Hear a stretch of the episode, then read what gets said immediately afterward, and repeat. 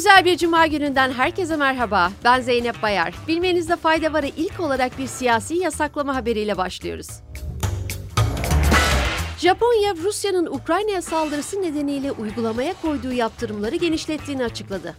Buna göre 3 Şubat'ta yürürlüğe girecek yeni yaptırımlar ile çip ekipmanlarının, robotların, enerji jeneratörlerinin, patlayıcıların ve aşıların Rusya'ya ihracatı yasaklanıyor.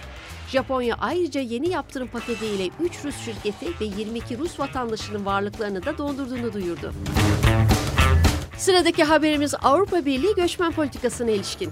Bu açıklama haliyle Türkiye'yi de yakından ilgilendiriyor.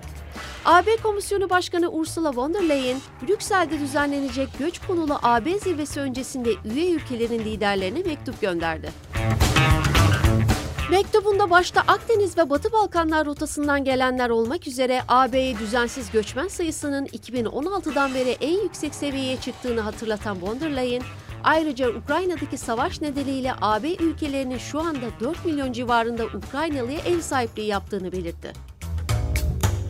Von der Leyen göç meselesine çözümün ortak hareket etmek ve göçle ilgili yasal çerçeveyi yenilemekten geçtiğini vurgulayarak yeni göç ve iltica anlaşmalarımız çıkana kadar göçe vereceğimiz karşılık hep eksik kalacaktır ifadesini kullandı. Danimarka Savunma Bakanı Jacob Elman Jensen, Rusya'nın savaş tehdidinde bulunması sebebiyle kadınların Danimarka Silahlı Kuvvetlerine asker olarak alınması gerektiğini söyledi. Askerlik süresi 4 ila 12 ay arasında değişen Danimarka'da kadınların gönüllü olarak orduya katılmasına izin veriliyor. Şimdi sırada ülke gündemine bak diyeceğiniz bir haberimiz var. İsveç Başbakanı Ulf Kristersson'un danışmanı Peter Magnus Nilsson, yasa dışı yılan balığı avladığının ortaya çıkmasının ardından istifa etti. Nilsson sosyal medya hesabından yaptığı açıklamada başbakanlıktaki danışmanlık görevini bıraktığını duyurdu. Nilsson, İsveç Deniz ve Su Yönetimi Ajansı'nın yasa dışı yılan balığı avcılığına yönelik düzenlediği operasyonda yakalanmış ve bu olay 18 Ocak'ta basına yansımıştı.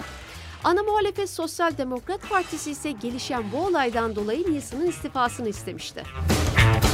Bazı ülkelerde siyasetçilerin hatalarından dolayı istifa etmesine hala şaşırdığınızı biliyorum. O zaman daha şaşıracağınız bir habere geçiyoruz. Sıradaki haberimiz zamanında eline kopya yazan Nesle gelsin.